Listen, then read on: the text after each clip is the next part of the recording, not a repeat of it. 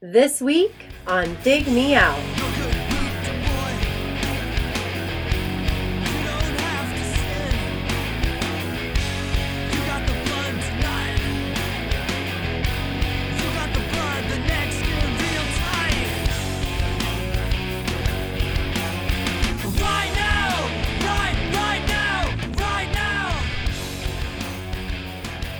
With your hosts, Jason Zia and Tim Minichi. Jay, we're back again with another episode. Thanks to our Dig Me Out Union on Patreon. You can help us make the next episode happen by joining us at dmounion.com or digmeoutunion.com. Jay, before we get into this one, we have something to mention. A friend of ours who was on the show um, probably about a year and a half ago, I think. Mm-hmm. Uh, Mr. Eric Mahoney's documentary, Brainiac Transmissions After Zero, that's coming out on DVD as well as um, iTunes, Amazon, all the places you can get it uh, uh, video on demand. February 21st, that's the date. They're holding a show, a party if you're if you're going to be there in Brooklyn, New York at the Market Hotel. It's going to include uh, Man or Astroman. They're they're headlining, and Oh, then cool. Tim Harrington of Les Savy Fav is DJing, which is cool. He's sa- he's actually in the uh, documentary, and he sings one of the songs at their um, one of the concerts they put on. So if you haven't had a chance to check it out, this will be your opportunity when it goes on to uh, DVD or video on demand. You can watch the trailer. It's up at uh, I believe Vimeo, and um, you know we're fans of Brainiac. Great opportunity for more people to learn about this band, and um, yeah. So wanted to mention that. Go check it out. That's and if you want to, uh, you can go to IMDb. There's a Facebook page for Transmissions After Zero, Instagram, and you can go to brainiacfilm.com is the website for that. Jay, this week though, we have a 12 month anniversary pick from someone we know well. He was just here in December, cruising Who is along in his convertible along the PCH. Mr. Steven Buzinski is back with us. Welcome back, Steven. Thank you, gentlemen. As always. Was it a convertible? No, it's a Highlander hybrid SUV. Oh, okay. I was Ah, I was hoping it was like a Jaguar Could've E Type or something like that. Like I was from, hoping it was like a '90s Miata that you're just you just like thrashing it, like just tear I shit up. wish. I wish. So previous episodes that y- that you picked, uh, local H pack up the cats. That was that's 2018. 2019, Stanford Prison Experiments Recreation. Then you've also joined us for a number of roundtables. Uh, what was it? Uh, a couple of new album episodes from 2016 and 2019, and then Third Eye Blind and Silverchair, sophomore slump episodes.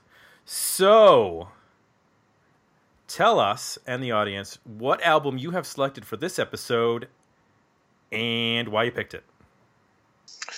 All right, so this time around, I went with Red and Clear uh, by Giant's Chair, and as you mentioned, I was just on the the new album Roundtable back in December, and they just had the new record, the reunion record, come out. Um, so I, I like when you uh, pair the uh, the old reviews with a band that has a current album out. I've always liked that on the show, so I thought I would follow suit, and we would talk some talk some '90s Giants Chair. Excellent. Yes, I like how I like how this worked out because we got a little taste of it last year, and now we're we're going full bore into this into this band and into this uh, record. So for folks who don't know, well, let me ask you first, Jay. Were you familiar with Giants Chair either before this episode or before the last one? Yeah, I became aware of them just recently. Um, probably what was it like July when the record was first released? Um, they came on my radar. I didn't even realize at first they were a '90s band. It took me a minute to read about them that I realized that uh, this wasn't a new band, which was was a pretty cool revelation. Um, so I'm familiar with the latest album, but I hadn't listened to anything from the '90s and hadn't heard of the band before this year. Gotcha. I I had not heard of them until they were brought up at the episode, and then I listened to the record after that, and then Steven suggested it. So getting into the whole discography now, which little history of the band here. History of the band. Um, this is their third record. It's or this is their first of three records, I should say. Red and Clear came out in 1995. Purity and Control came out in 1996. Those were both on Caulfield Records, which was a label out of Lincoln, Nebraska. Uh, not a lot of bands that are well known. I would say that the probably, in terms of what people might know, Christie Front Drive. They had a couple records out on Caulfield. Um, Molly McGuire put out a seven inch. Molly McGuire was a band that ended up. I think that was the first. Their album Lime is the first album that Ken Andrews produced, outside of Failure. And then there was a couple other ones that I. I'm- There's a Mineral seven inch that came out. Yeah.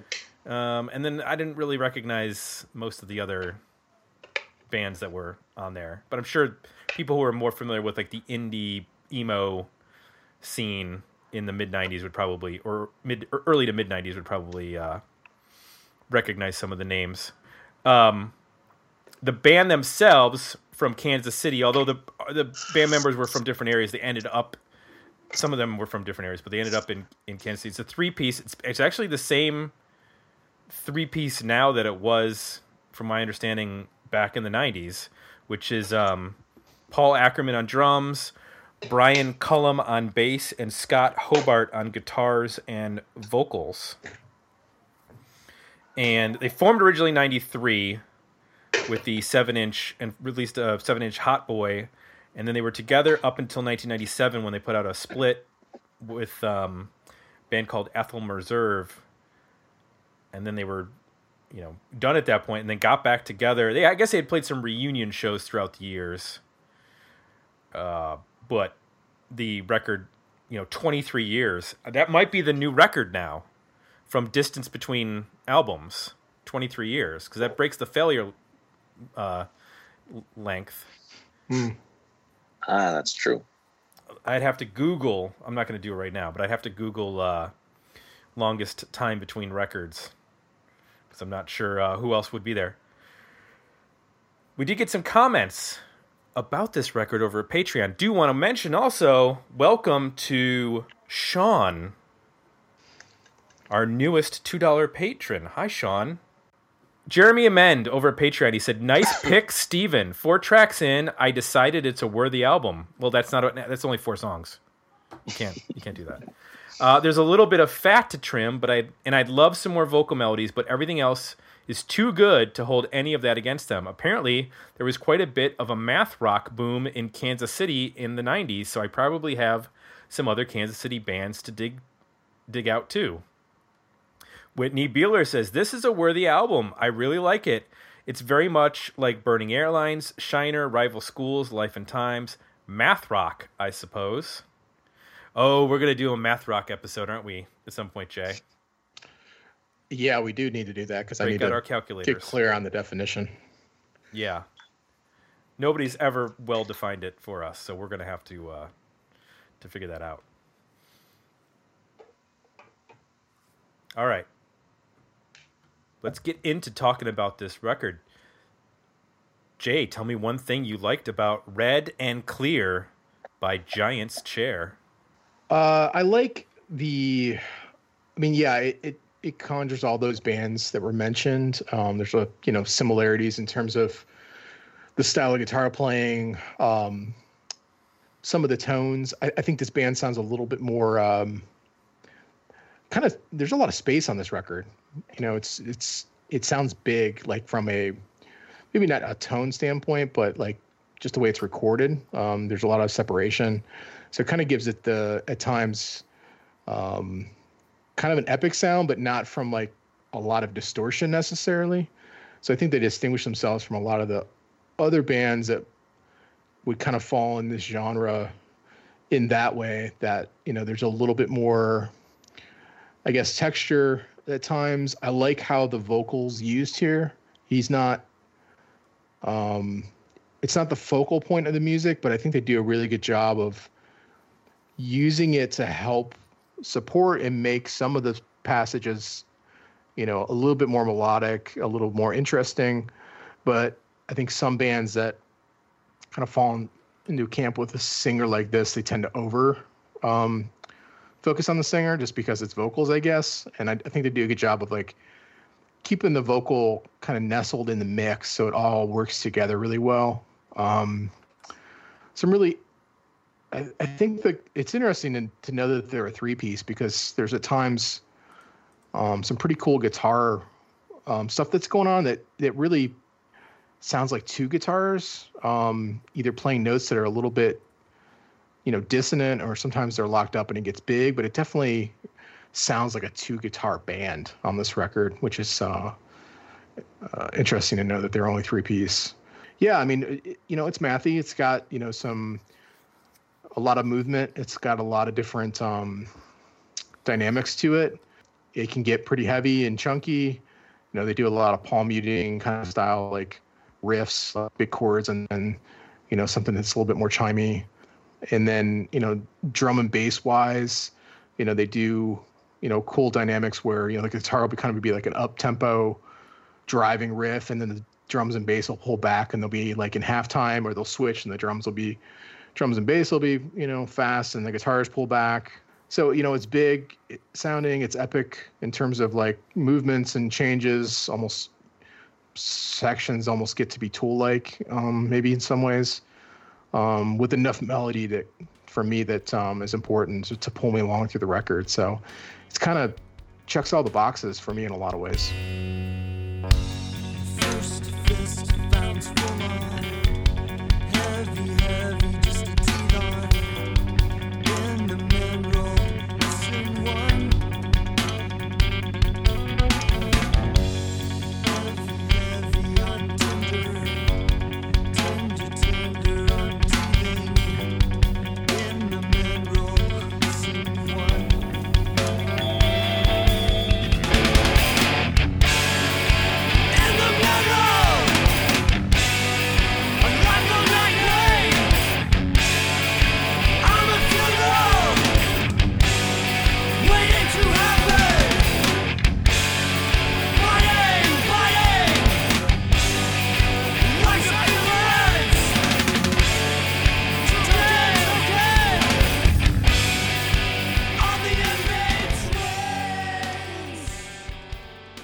I'm there with you. This when I put this on and, and the first song started, the the what you said about the space and their use of the loud, loud quiet dynamic, but not just in terms of like vocal or, or verse chorus, but in terms of you know where they're placing vocals and using that to play around with time in terms of time signatures and and structures. There's a lot going on here that I think at first blush you're like, wow, this is really mathy, um, but it it doesn't get like super complex in terms Yeah. of I'm not like totally confused as to what's going on.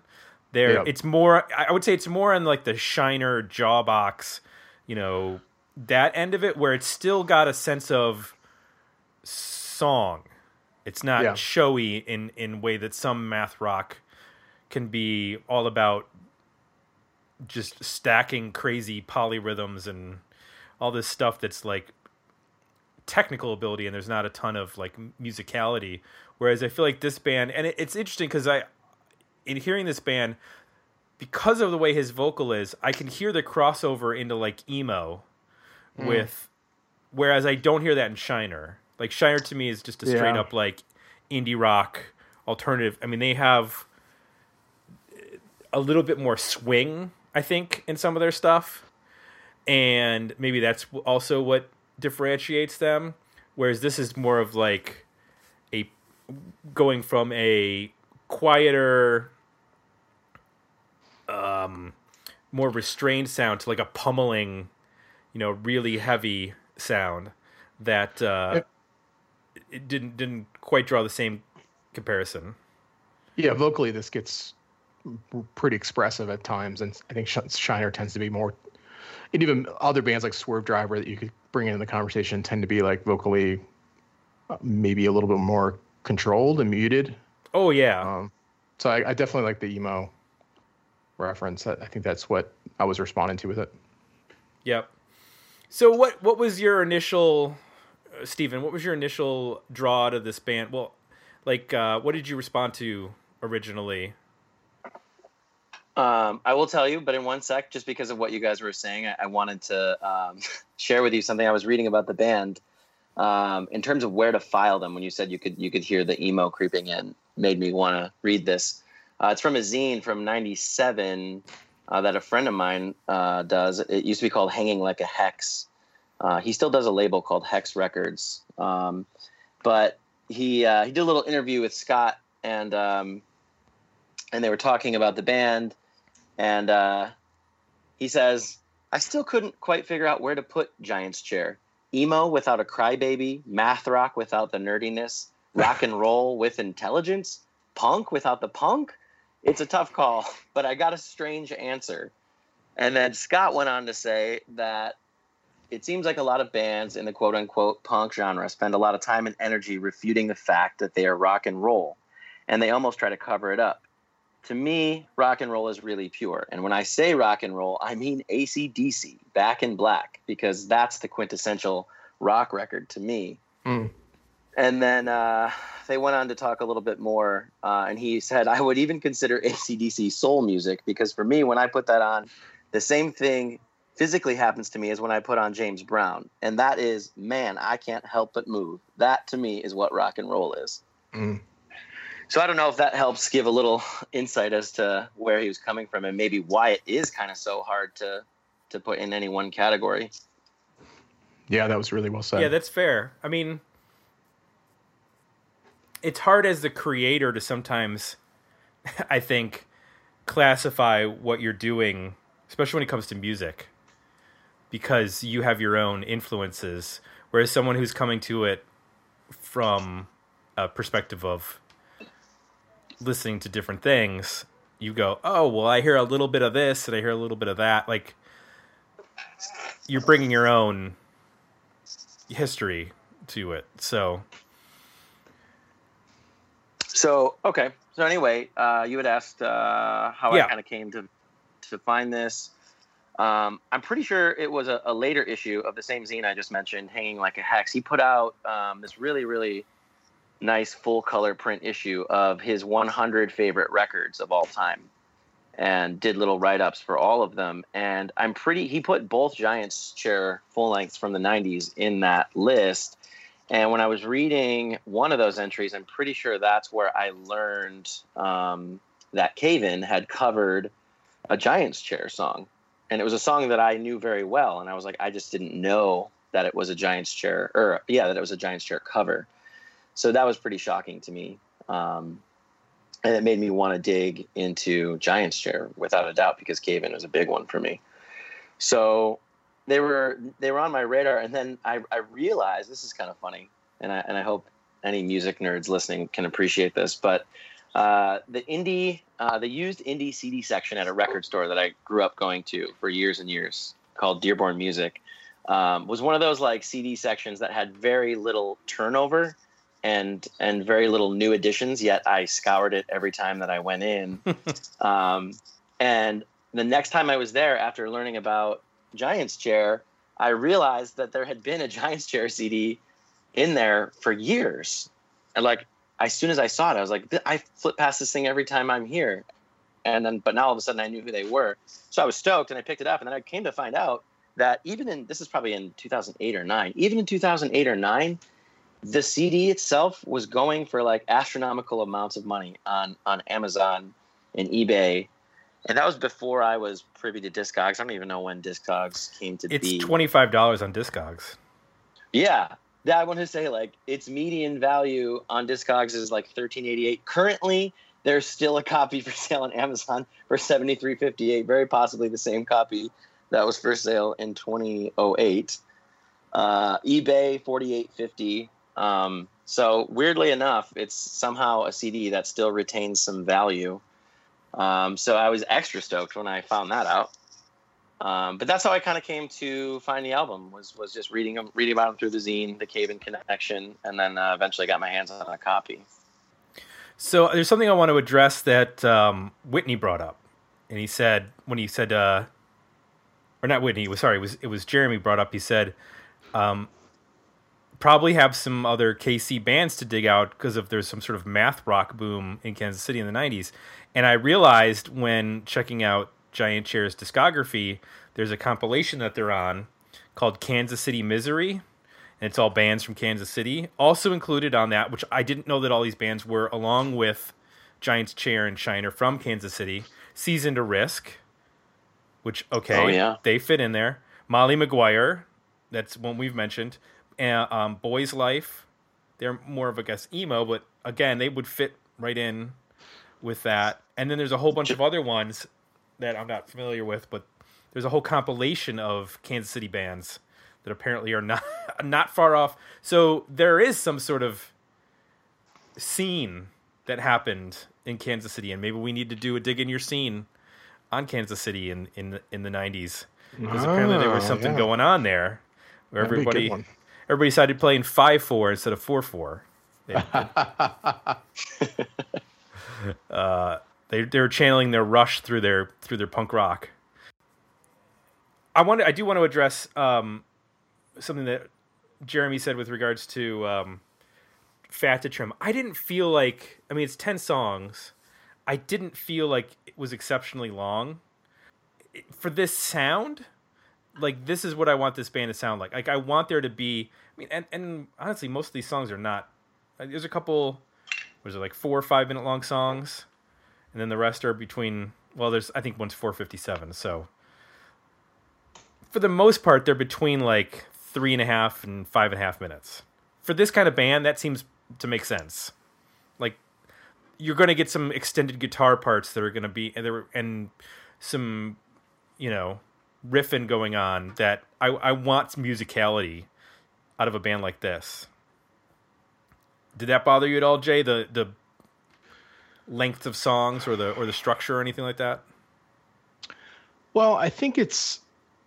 I mean, it's only 45 minute record. Yeah, some of the songs get to be, you know, over five minutes. I think for music like this, though, that's fine. Like you, you want to hear the journey um, with a band like this uh, for the most part. I think what what I reacted to more was this by the second half of the record, um, some of the grindy, you know, chuggy guitar riff stuff starts to get a little old. Like I just start to feel like, oh, I've heard this already. You know, earlier on the record there was a song that was like this, but I think maybe a little better than this one. Um, so I just found myself, you know, there's four or five songs towards the end of the record that I don't know if they're necessarily any better or worse. It's just a little mundane by that point. Like I kind of get the point of the band and I'm into it, and then by the second half, I'm like, okay, well, you know, do I need do, do I need another five minutes on that's kind of like one two before it? So I felt more that way. It was just um, I liked when when they break it up and they get to more of a place that's like uh, like soaring guitar um, chords and like more down strumming and things open up. A good example is like Mother Sister, our Mother Brother Sister Lover. Like towards the end of that song, they switch to this other chord style and rhythm style, and it's a nice break from the kind of he- heavily rhythmic kind of thing, and it just opens up and it feels like a breath of fresh air.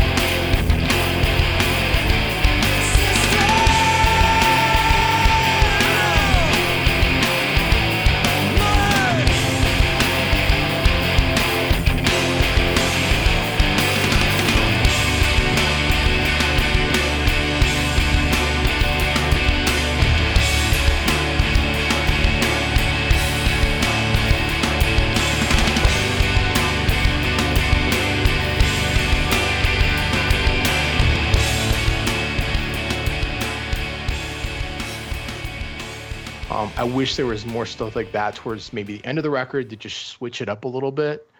Um, or even, you know, there's like Weed Weed Rose is a good example of like the tempo is just faster, so you kind of break Yeah. out of that that groove oriented kind of chuggy thing, and that's a nice little spot towards the end of the record.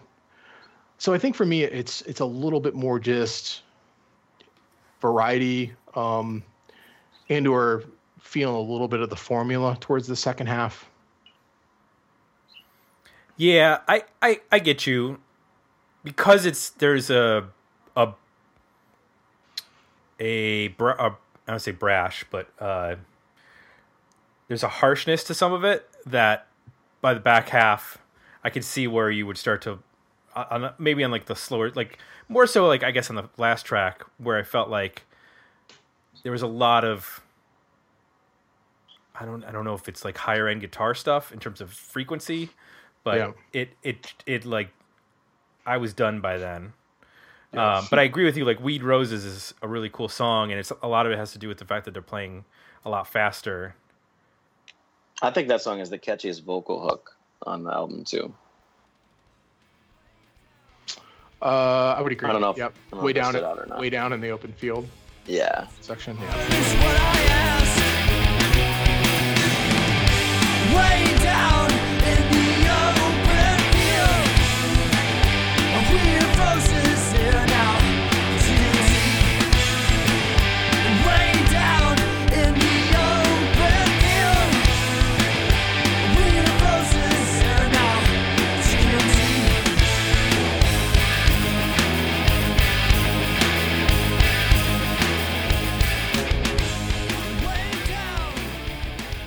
Yeah, although I mean, Jeremy brought up getting into the vocals. He said, "I'd love to hear some vocal melodies." You know, this is one of those bands where like I don't always need like a killer hook with a band like this. Yeah, it's nice to have a couple of songs where you, like you said, with with um, Weed Roses, is as long as there's like competent vocals, and there's more than competent here. But as long as the the singer's voice complements what's going on and everything sounds good, like I'm pretty much gonna be on board with with the vocals. Yeah. Like unless he's just not capable, which we've heard before. you know. I, I, I like too that the guitar provides so much melody where the vocals might not, and I think it's it's a sign of of him knowing the strength of his voice. Like, I, and you mentioned it right off the top, Jay. Like when and where they utilize the vocal, I think is is very expertly chosen, and I feel like any time that the vocal can get too shouty or too yelly, some sort of crazy guitar melody swoops in and immediately like kind of gives me that fix, that melodic fix that I'm looking for. I don't know if you guys had the same experience. Uh, I did. Yeah. I thought they, the two played off of each other really well. Um, and and again, like I think vocally, it stands out from the other, um, some of the other bands, and it's more. It's not maybe like his vocal tone or anything. It's just how it's used. It seems to be a little more thoughtful than some of the other bands we mentioned. Um, in terms of like what role it's playing in the song, and it's not just about like delivering lyrics, you know. Um, it's actually another. It's another instrument. Anybody else uh, on the song "Kick the Can"? Anybody else hear um, Pearl Jam's "Animal" during that Huh. intro? no, no, I definitely didn't. Uh, vaguely. Um, I know what you're talking about because it's like I, That I expected dune, to hear the dune, dune. vocals start singing one, two, three, four, five. I was like, "What the? This is really similar." It's it's close, but it's not like the right key. So that's why I didn't make the instant connection. But I know what you're Yeah. saying. Um, that's funny. It's in the ballpark. It's in the ballpark, yeah. Yep. What did you think, Jay, of the guitar tones? Like, I thought I liked the fact that this was not overly heavy.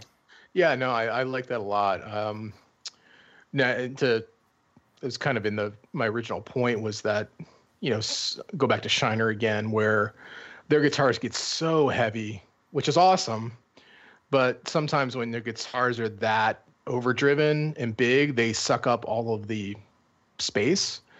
Um, I think they find a tone on this record and then a um, just a mix overall, the way things are panned, that there's a nice amount of space in there, and then these guitar tones are they're just sitting right in the middle where they should be, you know. And if you've got a decent system and you crank it up, you know, the bass starts to come through nice, and you know their clean tones are good.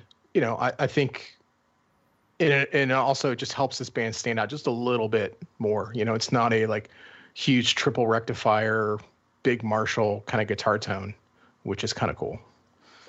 Uh, Jay, I got to disagree with you on one thing you said there. One of my critiques of the record is that I don't think there's enough space for the bass.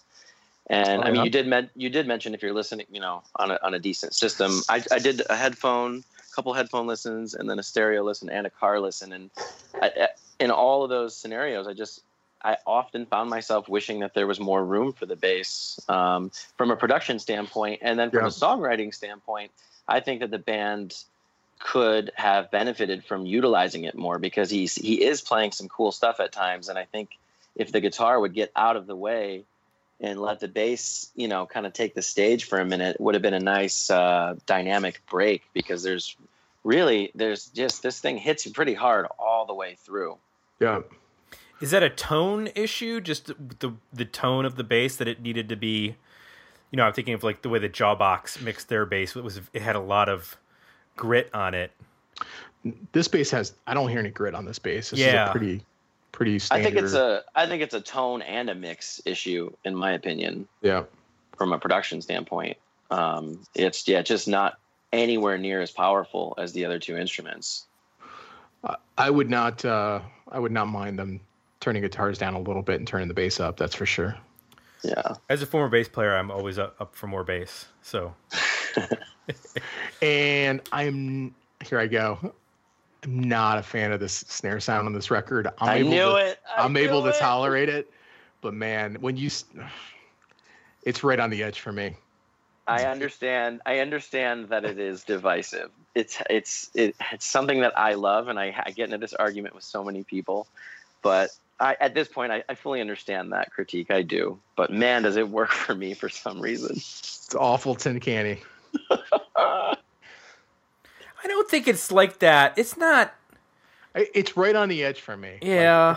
it's okay. I, we've listened to the records where it crosses that line, and I just it just kills me. On this one, it's just it's okay, but it, it is tin canny. I think it depends on the song in a lot of respects and how the like overall song is structured. If it's quieter and you can and you hear it more, I think when it's in the mix, it doesn't stand out yeah, as much. it's. I agree. It's the quieter sections where you really. I mean, it's loud too. it is a loud snare um, that you really notice it.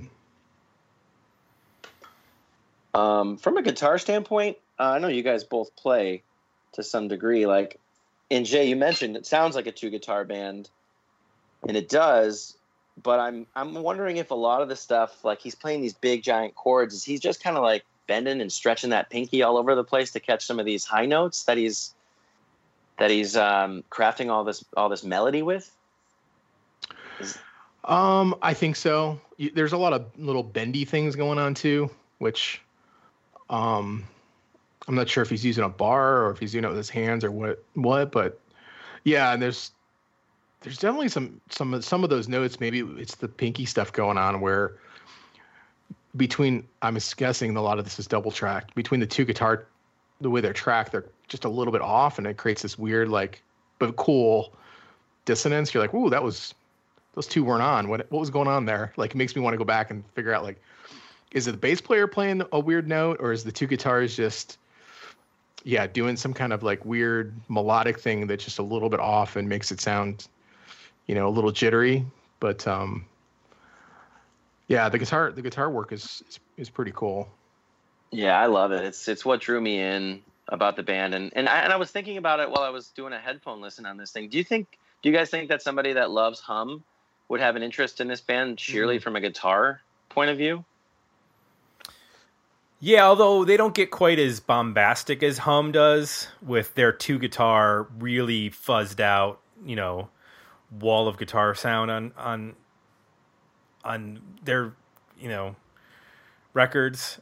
I think I think you're, it's going to appeal to people who are into like the DC stuff, like Shudder to Think and Jawbox and Yeah.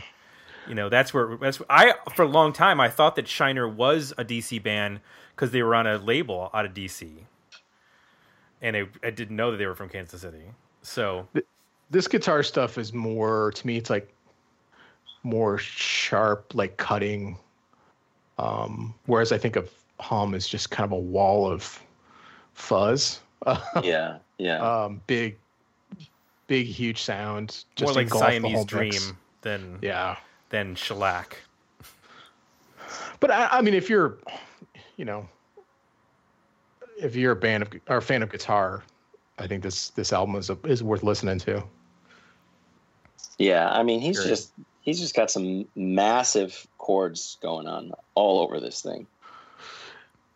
And I think the plan. I don't want to. Um, you know, we already talked about the new record, but um, I, I, it's really interesting to go between the two because the new record has got. A, it's just it's a little different. Like you hear it slightly more mature. I guess it's a little bit more song oriented. Guitar wise, there's some new things he's bringing to the table. It's um, It's definitely It's- more song yeah. oriented. it's interesting. Well, that's going to happen. I mean, I mean, this is their debut record that we're talking about. They were pretty young when they made this, and then they had twenty. You know, what was it between between those records? Uh, twenty four years between the debut and pre-Babylon. So, got some got some opportunities to pick some things up along the way. I don't know if what they were doing band wise in between, but uh, yeah, there's definitely some development. Um, so here's the thing: I was thinking about where this placed in terms of 1995 when it came out. Um, it seems like you know we had the debate about emo versus indie versus punk, that kind of stuff, or, or the discussion, I should say. Um, I totally see this fitting in with sort of the underground that's happening at that time with bands like Mineral and and American football and and you know Jimmy Eat World's about to put out their first record soon and there's a whole thing happening with underground emo bands, Christie Front Drive and blah blah blah. I could hear this on like this would probably get like a college radio like specialty show play. I don't know. I don't know that even would make like I'm thinking back to WFAL, our radio station back in 1995. I don't think this would have made it into like regular rotation. It's just a little too. It's not quite uh, poppy enough, even for it being an you know an indie rock band. Like it's not far off from Jawbox, but J. Robbins can craft a hook, even if it's a really bizarre hook. He knows how to pull those things together. Um, so I don't know that it would have. I don't know that this could have broken through in any way, even though it's a really interesting and cool record. Um, I don't know that it made it. They probably got played in Kansas City on like their college radio station and stuff, and probably got hit some college radio stations around the country. But that's probably about Well, it. a bit, you know, a band I'm thinking of that we didn't talk about. Somebody mentioned um, rival schools. You know, is Quicksand a good comparison here? Hmm. They're a little bit more. I guess you can hear more of the hardcore roots in them, but Yeah. Yeah. just in lear- maybe even just in terms of like commercial potential, is that like kind of the ceiling for a band like this?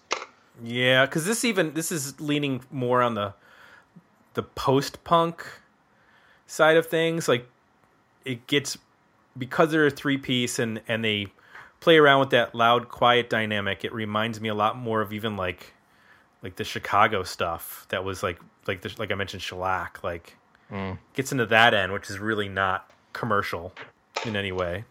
Yeah. So we're Yeah. so it it doesn't diminish its quality. It's just you know, could this have been bigger? I don't really think. I think this probably was what it was. And that's about it. Have you checked out their second record, Purity and Control? Yeah, I have. Um, I've always liked this one better. Um, I feel like that one took a step back in production. Um, it, it sounds, if you were to ask me without seeing any information on the records, I would have sounded like Purity and Control came before Red and Clear. Um, it is a good record. There's some some great stuff on there. Um, there's a track where a, a short story that Scott wrote um, kind of gets incorporated into the song. So there's like a bunch of spoken word, um, and they get pretty experimental in that way. But yeah, for some reason, and I I, I re-listened to Purity and Control today just to make sure that that opinion still held true because I've kind of always had that opinion. But I mean, it's not to say it's a, it's a bad record by any means. Um, but I think, yeah, the production alone kind of has always turned me off from it a little bit. Just made me when I go to listen to Giant Stride, would rather hear them, you know, sound bigger and more full. Mm.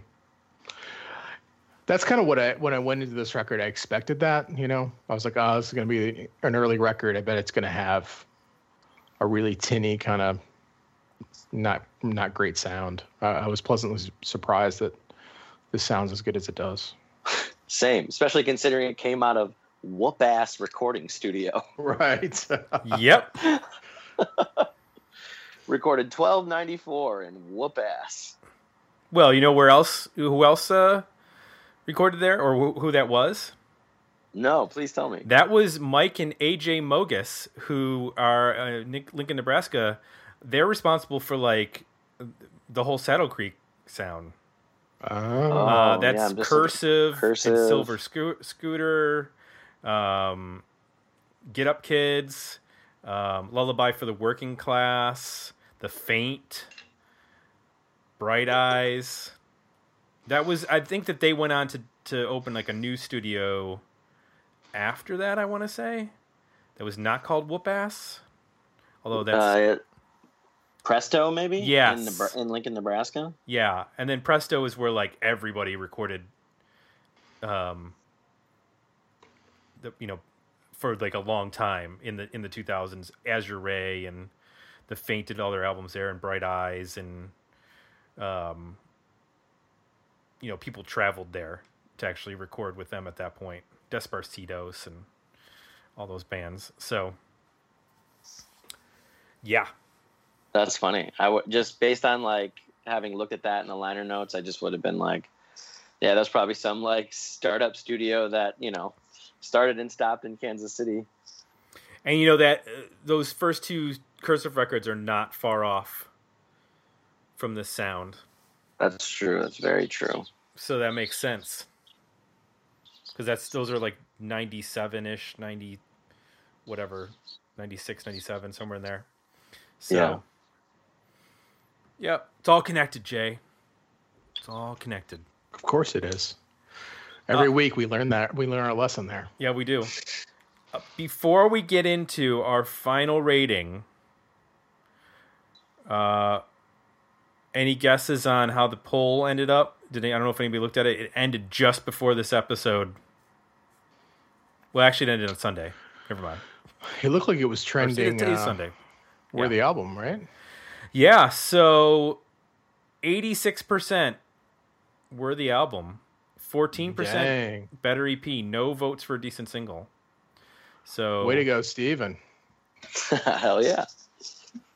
we're gonna keep track of who has the most votes for where the album in terms of uh, well the greatest percentage, and then at the end of the year, that person will be declared uh, king of Dig Me Out.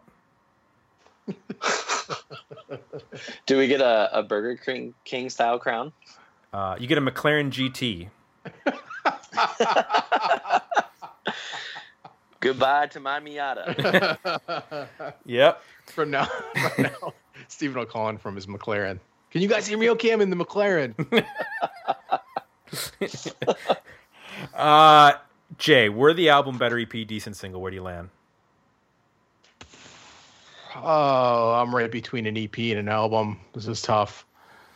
Um, I, I'm gonna go with an album. I, I think I'm I'm a little nitpicky um, on the stuff that I, I was critical of. Like I said, there's no songs on here like I'm gonna turn off. Um, there's no like obvious stinkers um, album tracks, but even at 45 minutes, mm, this band gets a little monotonous. So um, maybe if it was 40 minutes, I'd feel better. But that's nitpicky. I'm gonna go with an album. I am too. Um, I would just drop the last song and make it a nine song record, and it would be 40 minutes, and I would be Yeah. happy. Yeah. So that's it for me. I like this record a lot. It fits in perfectly with my various angular rock bands from the Yeah. 90s that I like. So, Steven, even though you had some criticisms, uh, are you still to join us at a worthy album, or will you be at a better EP and drag this thing down? no, I I can't do that. It was it was a fun exercise for me to put it under a critical light. Um, this album has never once bothered me in any way, shape, or form. I put it on, I enjoy it, you know, no questions asked. But when I did actually sit down and like take notes on the tracks and think about it from a more um, you know critical lens, it really I, I found a lot. That I was surprised that that I would. Uh, kind of like pick apart. But at the end of the day like i said when i put it on i just i really i enjoy it. I take the journey. Um so you know yeah it's it's a worthy album through and through. One other thing i wanted to share that i pulled up about the band is a very short review that i will that i will share. It just says giant Shit, chair shit sandwich. no that's the all-time greatest short review it just says uh, i've seen the light giant's chair are tight dreamy and mysteriously ominous with creative music and a layout reminiscent of a charles bukowski book this band is amazing stop reading heart attack zine and seek out giant's chair immediately this music will fill the empty void in your life Nice. I like the dreamy. That, that's part of this record that I didn't anticipate. That I think I liked uh, quite a bit, and I don't think it's the new record streaming at all. I mean, it's all it's I think a better record overall, but that aspect of this record was um, surprising to me, and I enjoyed it. he uh, he also hit the head uh, the nail on the head with the Charles Bukowski reference because that is very that is very accurate in my opinion. And I also wanted to comment that the Scott got really into um, letter presses, and so a bunch of their stuff, um, like the Purity and Control CD that I have, um, the cover is completely in Braille, and the whole thing was done on a letterpress Yeah, um, and then there was like multiple versions of the CD. Like one of them has the letterpress, I believe, and then one of them is just like a regular uh, printout, which is, which is what I have for Red and Clear. But they were always super creative, and apparently they would always like make like little, little unique like these sort of stuff to like have on their merch table, like postcards and and photo like photo books and stuff. Uh, I dig that. I'm a designer, Yeah. so uh, like I saw when I saw Purity and Control, I was like, "What's going on there? Is that embossed?" like, sure enough, Yeah. I guess it is, right? yeah, yeah, it's We use really a letterpress cool. to actually have embossed the cover. That's Yeah. not that's not cheap. No, no, it's super. it's yeah, it's super cool. So yeah, they're just such a rad band. All right, gentlemen, it's time to wrap up. What do you got going on, Steven, musically? What's up with uh, your new band and what's up with Hollow Earth? Uh, my new band is um, working on slowly working on the songs for a full length that we hope to at least get recorded this year. Uh, that we do have a demo out now. Uh, it's on Bandcamp. Uh, Thread Puller is the name of the band. Negative One is the name of the EP. And then Hollow Earth is uh, Hollow Earth's on a bit of a hiatus right now. Uh, I've been uh, going through creative struggles, the the mid thirties creative rut here. Hmm. Uh, haven't been able to write lyrics for quite a while, but I, I have this other band that I also do out of Michigan. It's called Tharsis Day. It's like a chaotic, uh, metalish hardcore band um, in the vein of Converge, Botch, Coalesce, uh, that sort of stuff. Um, and out of nowhere, I they both Hollow Earth and that band have full lengths in the tank, just just waiting for me to write lyrics. So I've I've been under uh, I've been under a lot of stress not being able to churn out any material. But a, as of 2020, I'm gonna knock on some wood right now. Uh, I've had a little bit of a streak going, so I've been writing for Tharsis Day. Um, so I hope to I hope to get that done and knocked out of the way, and then get get to that Hollow Earth record. So So what are you writing about in your mid thirties? Oh, you know, Jay, I'm not going to put that out there right now. You've reached your um, you've reached your Billy Joel stage, because Billy Joel wrote uh, his record. Uh, what was it? '93, The Rivers. What was it? What's that called? I forgot the name of that album. When I'm a Billy Joel fan, and then he was like, I couldn't write any more lyrics, so he wrote a classical album, classic, you know, classical music. So maybe you should write some classical music. Look, I'll get right on that. I'm sure that'll. Just read Lord of the Rings like a hundred times and you'll be fine. Yes.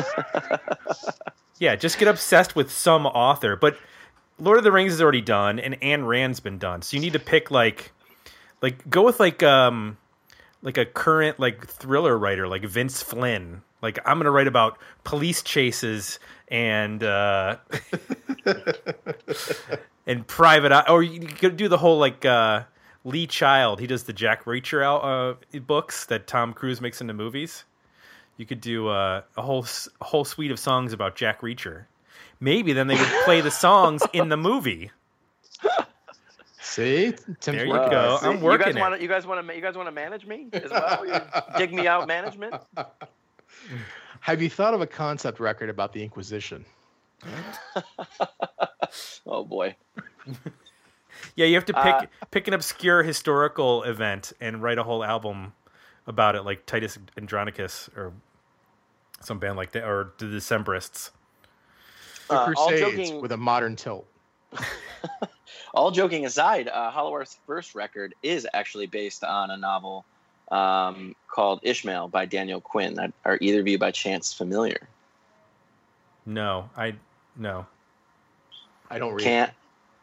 Jake can't read. Can't we, weren't, we weren't far off with our recommendations. Uh, no, no, not terribly. But No. uh, yeah, can't can't recommend that one enough though. Uh, that's a that's a great read. You're gonna you're gonna pull through this. Yeah, I know, We I'm believe in feeling you. Thank you, I appreciate The that. best lyrics are in your 40s. Don't worry. Yeah. Right, what you know, and, and what you'll know is back pain. and if you can't write anything, just start writing kid songs. That seems to pay pretty well. Yes, I want to hear Hollow Earth kid songs. Holy shit! Do kids want to hear Hollow Earth Kid songs? yes. I have a feeling they don't. Okay, we're way off track now. Uh, if you want to uh, find out uh, what Steven's up to, you go to his page over at digmeoutpodcast.com. It has links to all the episodes he's been on, plus links to his uh, stuff that he's working on it for music uh, that currently uh, does have lyrics, although the future uh, music might not. We'll find out in the next episode of Dig Me Out. No, um, I want to rem- got to remind people. Patreon is where you go to support the podcast. Join the union as little as two bucks a month, like our newest patron Sean did, and if you like, leave us some positive feedback over at Apple Podcasts. Jay, what's the other place that are there other places that people can leave us feedback? Uh, I don't know if Spotify accepts feedback, but I you don't check so. on Spotify and see if you can at least do a rating. But we recently um, had a notable '90s producer give us some feedback on on um, Yeah. Apple Music that I would love for somebody to go offset with a with a good review if you could. Thank you. Yeah, it wasn't exactly positive. It wasn't. No. No, Oh no. no. Apparently, um, everything we say is facts. There are no opinions here. So, uh, whenever you're wrong, then about things that are obscure that really are not documented from the 90s, then some people get upset about that. So Oh no. we try our best. Okay. For Jay, I'm Tim. We're out. And we'll be back next week with another episode of Dig Me Out.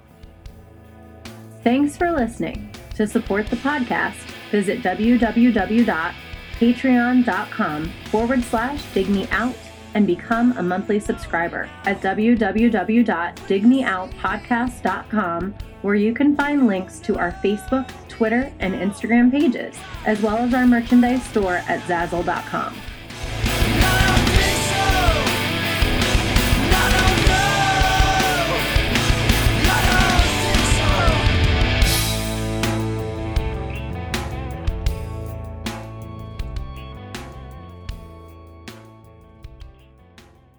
Jay, I have a question. I'm gonna Yes, stop. sir. Why did you text me? Please take your car in for an inspection this week. Thought you were my wife. you should do that too. I mean, maybe I should. Okay, thanks. I'm actually close to a, an oil change, so that's a good uh, good reminder. um, we did get some Patreon. Steven, you, you should too. I just did actually. Get that Miata in there. Get the oil change. Yeah, those those those '90s, uh, you know, little sportsters. They need some tender love and care.